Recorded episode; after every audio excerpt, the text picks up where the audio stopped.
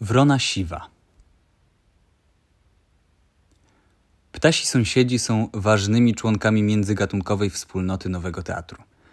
Na rogu ulic Madalińskiego i Sandomierskiej, niedaleko głównego wejścia do teatru, prawie zawsze można spotkać stado gołębi miejskich zbierających się wokół pojemnika z wodą.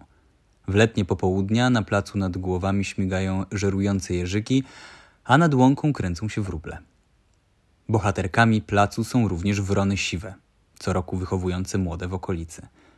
Podlot Wrony Siwej jako swoje mieszkanie upodobał sobie zarośla jaśminowców, leszczyny, trzmieliny i klonów jesionolistnych w zachodnim krańcu terenu teatru za świetlicą.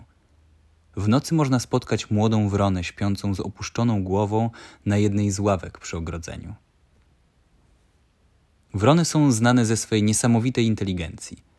Pewnie część z nas miała okazję zaobserwować, jak ptaki te używają narzędzi – orientują się w sygnalizacji świetlnej i czekają na odpowiedni moment, by upuścić orzech włoski tak, aby koła przejeżdżających samochodów rozgniotły go i udostępniły zawartość skorupki. Wrony nie przechodzą, co prawda, testu lustra, świadczącego o zdolności rozpoznania siebie w odbiciu lustrzanym, zdały go jednak sroki, również należące do rodziny krukowatych. Sroki, a także kawki to kolejni sąsiedzi spotykani na co dzień w okolicy placu.